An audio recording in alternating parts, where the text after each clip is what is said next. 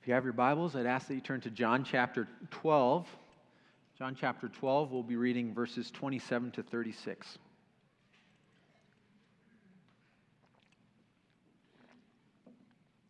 I wanted to look at this section of John's gospel in particular because this week we'll be celebrating Good Friday, and uh, next week, Sunday, we'll be celebrating Easter. And uh, so this passage in John's gospel takes place uh, quite shortly after uh, the triumphal entry. Jesus' entry into Jerusalem on Palm Sunday, which uh, Pastor Dale preached on from Luke's gospel last week. And Jesus has, has just announced uh, that the time of, for his death has come. His death looms only a, few days away, and so he's setting his mind upon the cross. And so I thought that this would be helpful for us as we consider, uh, in a special way this week, uh, Jesus going towards the cross. So, John chapter 12, starting at verse 27. Jesus says, Now is my soul troubled, and what shall I say? Father, save me from this hour? But for this purpose I have come to this hour. Father, glorify your name. And then a voice came from heaven I have glorified it, and I will glorify it again. The crowd that stood there and heard it said that it had thundered. Others said, An angel has spoken to him. And Jesus answered, This voice has come for your sake, not mine. Now is the judgment of this world. Now will the ruler of this world be cast out. And I, when I am lifted up from the earth, will draw all people to myself. He said this to show by what kind of death he was going to die. So the crowd answered him We have heard from the law that the Christ remains forever. How can you say that the Son of Man must be lifted up? Who is this Son of Man? So Jesus said to them, The light is among you for a little while longer. Walk while you have the light, lest darkness overtake you. The one who walks in the darkness does not know where he is going. While you have the light, believe in the light, that you may become sons of the light. Let's ask God for his help. Father, as we come to your word, we thank you for it. We thank you for the power that is in it. And we ask that you would open our eyes so that we might behold wondrous things out of your word. Cause us to see the beauty of Christ crucified and resurrected for us. This we pray in Jesus' name. Amen. So, the main point of the message this evening is uh, very simply this The glorious yet scandalous crucified Christ is the one whom all men and women must believe in in order to be saved. It's pretty simple. So, we'll unpack this point by looking at three points. First, that the crucified Christ is glorious. Second, that the crucified Christ is scandalous. And then third, that the crucified Christ must be believed. So as we look at these three points, we'll see the main point more clearly that the, cru- uh, that the glorious yet scandalous crucified Christ is the one who all men and women must believe in order that they may be saved. In order for us to understand our passage uh, that's before us, we have to begin with a word about the context, uh, what's going on in the Gospel of John to this point. John's gospel, as you may know, was uh, written uh, in order to persuade his readers that Jesus of Nazareth was God in human flesh, and that by believing in him, you might have life in his name. John tells us as much in, in uh, John chapter 20. And in the first half of John's gospel, he's focused on the two or three years of Jesus' uh, public earthly ministry, and John is highlighting Jesus' teaching uh, and Jesus' miracles. John captures uh, for us as Jesus is, is teaching and as he's performing signs, which is a very important emphasis in the first half of John's gospel. Uh, he, he, shows us Jesus with the intention of, of us seeing that Jesus was the promised rescuer of God's people.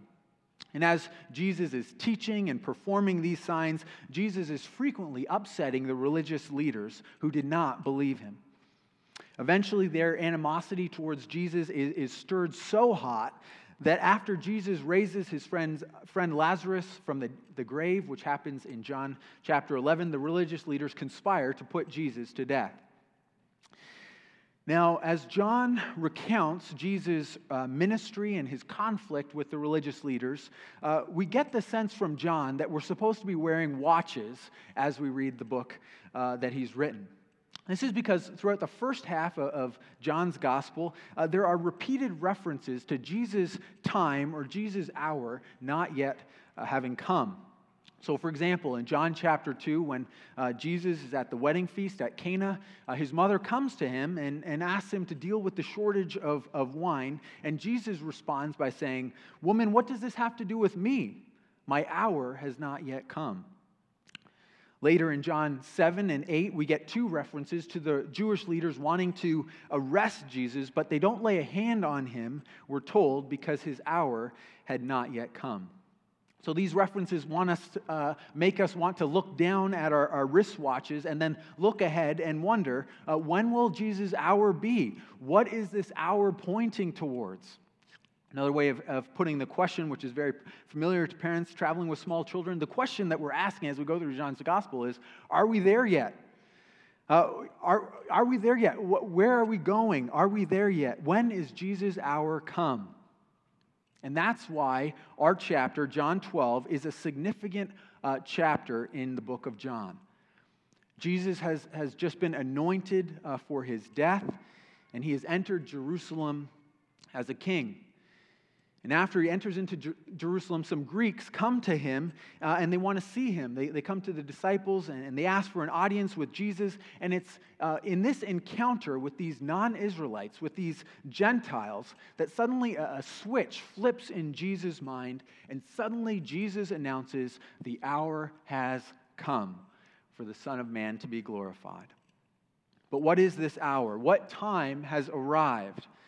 Well, the hour that John's gospel has been pointing towards, anticipating, is the hour of his death. We know this uh, because right after Jesus says that his hour has come, he says, Unless a grain of wheat falls into the earth and dies, it remains alone.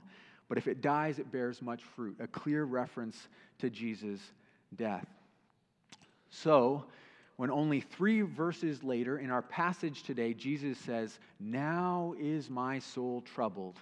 And when he questions whether he should pray, Father, save me from this hour, we must recognize that it's because of his impending death upon the cross that he is troubled. Now, Jesus is deeply distressed. Jesus expresses that he is extremely pained at the prospect of the cross that lies before him. We see Jesus uh, showing a similar anguish when he prays the prayers in the Garden of Gethsemane Father, if you are willing, uh, take this cup from me. Nevertheless, not my will, but yours be done. Jesus is troubled, not just by the fact that he is going to die, but by the recognition that he is about to go to the cross, taking on the sin of his people. He knew that he would not only die, but that he would die as the Passover lamb. He would be made sin, and God's perfect wrath would be poured out upon him for the sins of his people. Jesus was troubled not because he was dying uh, as perhaps a martyr or as one of the prophets who had gone before him, but he is troubled because he is going to die as a sacrifice for sin. Now, though this is what stirs up the anguish in Jesus' soul, Jesus will not ask for this trial to pass from him as he does later in the garden. He knows that it's for this reason that he came, that the Son of God came into the world to die. Now, I just in, this are two passing points of application that are, I just don't want us to miss. Uh, first, uh, the fact that we are deeply troubled in spirit is not necessarily an indication of sin. Notice that, that Jesus, the sinless Son of God, is deeply troubled in spirit. Now, sometimes we can be deeply troubled in spirit because we are not trusting the Lord or we are desiring things improperly. But having a deeply troubled soul is not an indication of an absence of grace. And I think that's just important to, to note. But secondly, we should notice how Jesus responds when he is at his deepest, most troubling uh, moment. As he's experiencing the most severe of trials, we must watch how he prays and learn from it. He prays, Father, glorify your name. There's much for us to learn there. But after Jesus says this, what happens next will begin to, to help us answer uh, a first question What is the reason for thinking that the cross of Christ is so glorious? Well, three times in Jesus' earthly ministry, the Father speaks from heaven, and when he does it, it's always to affirm or validate the ministry of the Son. Now, here, the voice of heaven, uh, God the Father, thunders forth to say that just as God the Father has, has glorified himself in Jesus' ministry and in his miracles and in his teaching, so God the Father will glorify his name in the suffering and dying of the Son in a few days' time.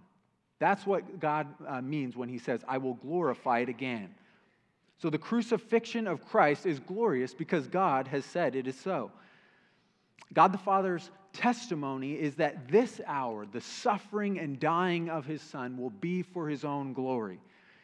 The whipping, the beating, the humiliation, the taunting of the guards and the crowd, the thirst and the ache, the piercing of the side, the Father's voice ripples over it all and says, Glorious, I will glorify my name in this.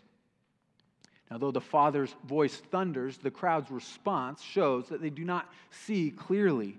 They are, are spiritually uh, blind. Some say it's the voice of an angel. This is the spiritual response. Others say it's merely thunder, the naturalistic response.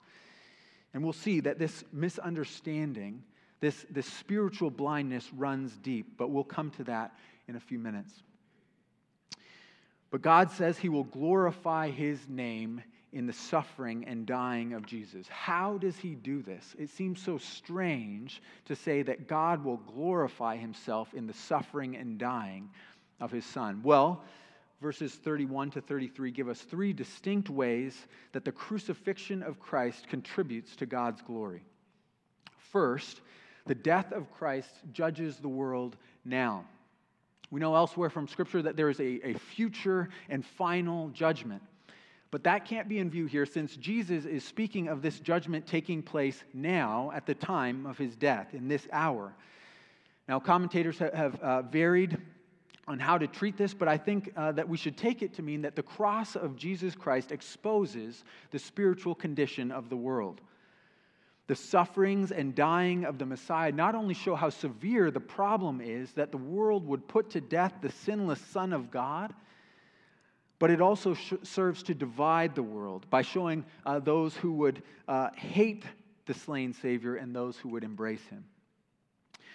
The second accomplishment of the cross, this hour of Christ's suffering, is that Satan is cast out and defeated. Now, this is, this is just, it's amazing to think. Uh, it, the defeat of the ruler of the world, a reference to Satan, happens at the cross. So Jesus is saying that in the hour of his dying, in the lashes that tore the skin from his back, in the blood that trickled down from the Son of Man's forehead beneath the crown of thorns, in the trembling of the muscles and the failing of the organs of the Prince of Peace, the mortal blow is dealt against Satan, the Prince of Darkness. That is not what we might expect in the darkest hour, when the champion of the people of God would hang from an execution stake, when all hope seemed lost, like it had been extinguished, the devil is defeated there. Now, perhaps you might remember the scene in, in C.S. Lewis's uh, The Lion, the Witch, and the Wardrobe, in which Aslan, that mighty lion, in order to save Edmund, uh, gives himself over to the wicked witch. And the mighty Aslan, whose teeth and claws could have easily devoured uh, any one of the witch's henchmen, is willingly bound and beaten and taken to the stone table. And there the wicked witch prepares to drive the knife through the mighty lion. And Susan and Lucy are looking on and they see the wickedness of, of, of the knife gleaming under torchlight.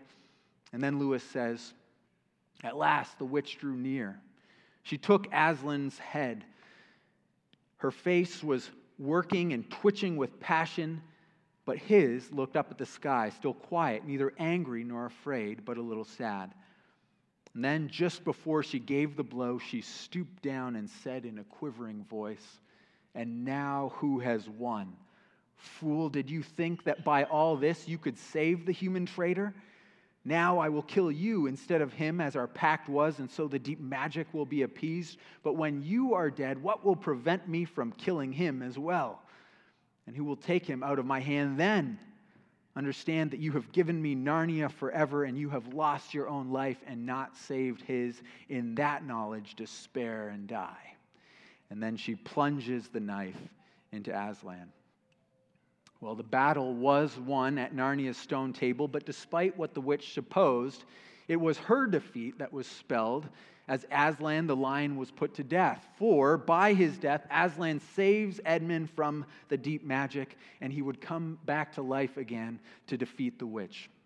And this is exactly what happened at the cross. Satan uh, might have said similar words as Jesus hung from the cross. Fool, do you think that by all this, by being born of a virgin, by walking among these pathetic humans, by suffering, that you could save these human traitors? Now you've lost your own life and not saved theirs. Despair and die. But amazingly, it was precisely in this moment, in his death, in Jesus' death that Satan is cast out. Now, this does not mean that Satan does not wreak havoc anymore, but his defeat is sure. It means that the greatest weapon in Satan's arsenal, the record of, of uh, the sins of God's people, has been stripped from him, and he has been ejected from the courtroom of, he- of heaven, no longer able to accuse the people of God. He has been cast out, and his defeat is sure. Now, the third result of the death of Christ, the crucifixion of Christ, is found in verse 32. When Jesus is lifted up, pointing to his death, John tells us in verse 33, he will draw all people to himself. Now, it's important here to realize that Jesus is not saying that every person will be saved. Only a few verses later, uh, John tells us uh, that unless you believe in Christ, you remain in darkness, and there are those who refuse to believe and who remain in darkness. What Jesus means is that by his death, he will draw all kinds of people to himself. Remember that this whole discussion is taking place because some Greeks, some uh, non Israelites, some Gentiles had come to see Jesus. And so Jesus is saying that he will, uh, as he goes to the cross to be crucified, he will die and he will draw and take not just people from Israel, but Greeks and Romans and Congolese and Iranians and Syrians and uh, Dutch people and Chinese people and Brazilians and Americans into his kingdom. From every tribe and language and people and nation, Jesus, the Lamb who was slain, will draw his people into his kingdom. It's because of the cross, J.C. Ryle says, that, that Jesus uh, will, will draw people from all nations like a magnet which attracts iron filings.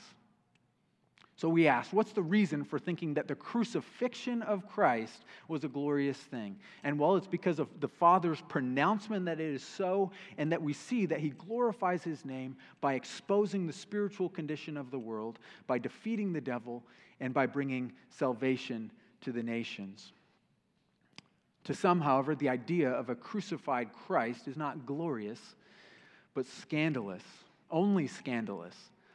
John makes it clear that the crowd thinks just that. They've recognized that Jesus has claimed to be the Messiah. They got that right. And they, they understood that he said that he will die, but they could not believe it. They just can't put these two things together. You say you're the Messiah and you say you're going to die, doesn't add up.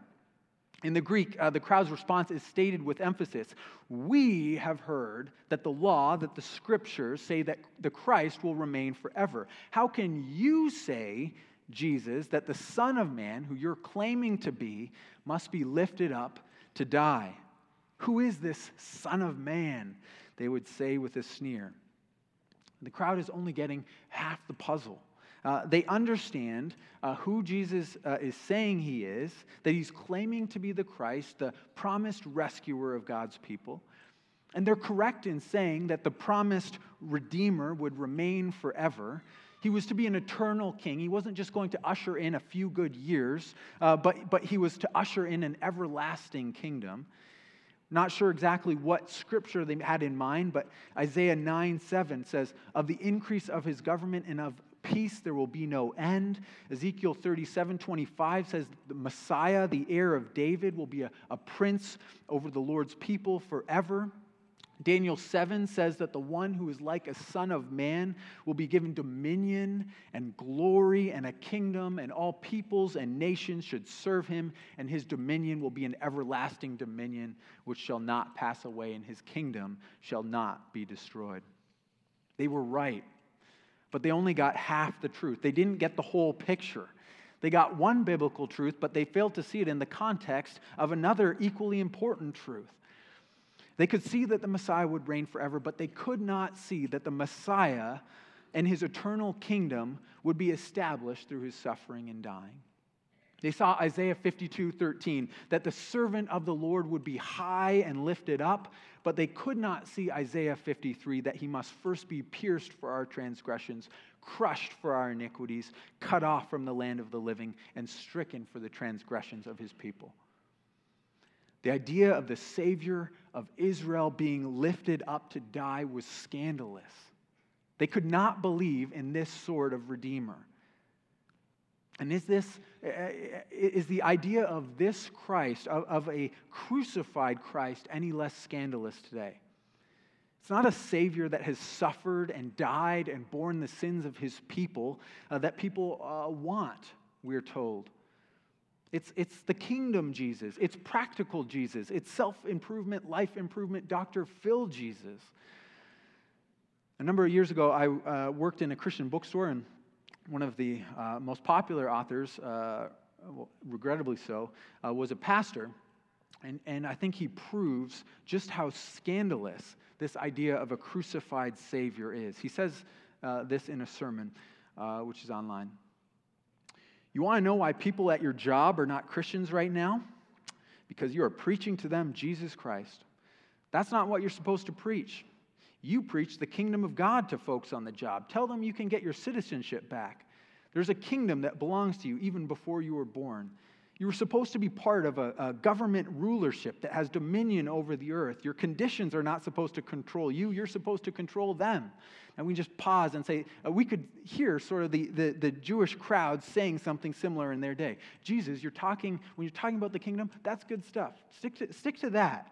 And people don't want to hear that, that you must die. People want to hear how we can really take charge of our lives and, and how we can uh, not be controlled by our Roman circumstances, but how we can uh, control our own lives. Unfortunately, the preacher continued. People ain't worried about no blood and no cross. They're worried about how they're going to make it through the day, he said. This takes the pressure off because you don't want to be talking about no blood in the boardroom. You don't want to be talking about no blood on the school ground. You don't want to be talking about blood and nails and the spear in the side because that's not what you're supposed to be talking about. You're supposed to be talking about how to solve people's problems. That's good news. No, that's demonic. It's spiritual blindness. The idea of a bloody, suffering Savior is not what people want to hear. That's true. It's just as distasteful to people today as it was to the Jewish crowd then. But God has said that that which scandalizes is how he will glorify his name.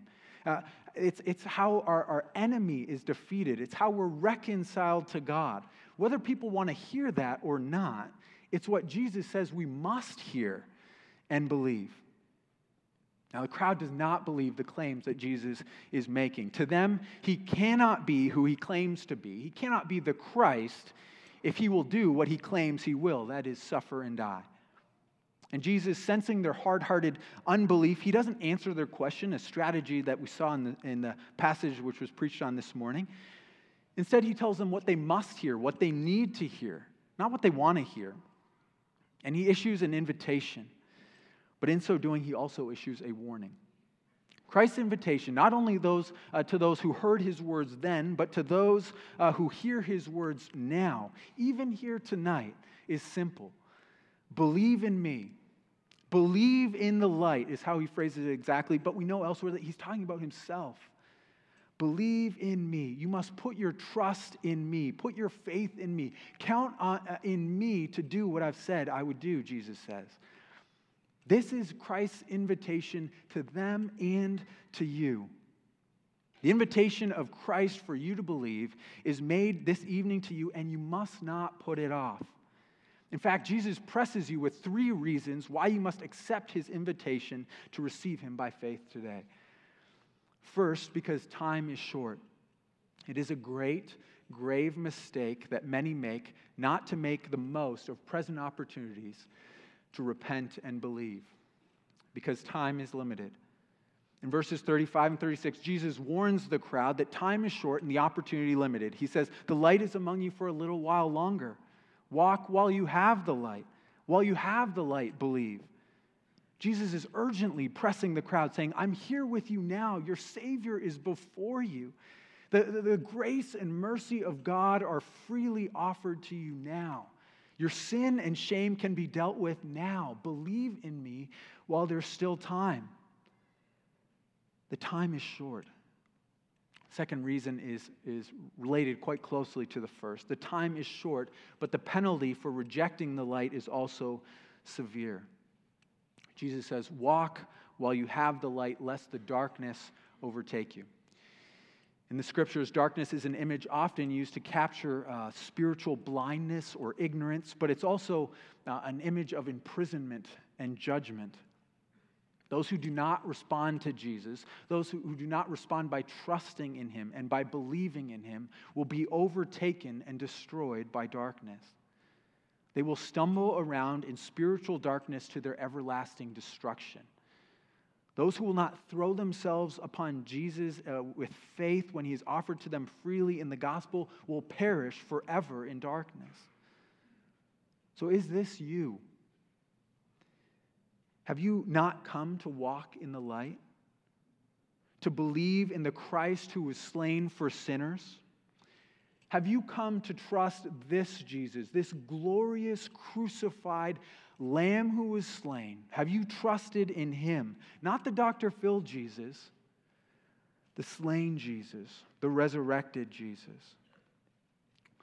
Friend, if you have not trusted in Jesus, you must. But the good news is that He is held forth to you in the gospel today. His invitation still stands to you today. Do not reject Him. Do not reject Him as He is now offered to you. I plead with you, don't do that. Do not put Him off. Do not delay. Do not say that you will do it later. Do not say that you'd rather live life on your own terms first or that maybe you'll get serious about Jesus when kids come along, do not say that you will deal with Jesus later. The invitation is made to you now.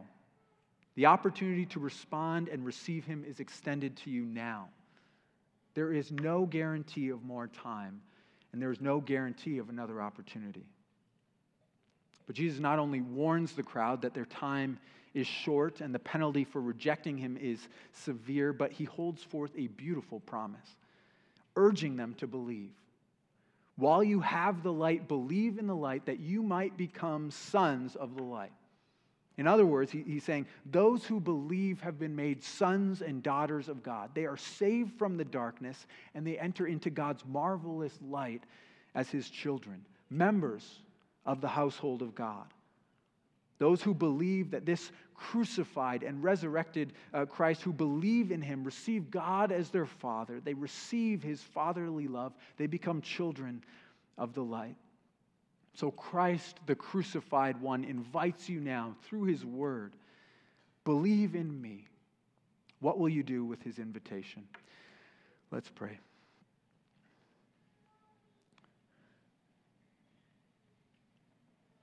God of all mercy,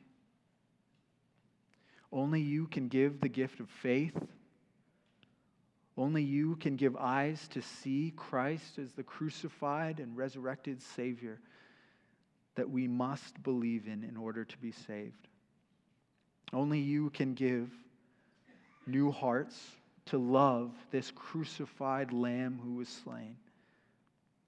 Holy Spirit, I ask that you would please do that that, that you would cause anyone who has not yet done that here this evening to see Jesus as the Lamb who takes all our sins away. I pray, Lord, that you would give that gift of spiritual sight. Do this gracious work, I pray. In Jesus' name, amen.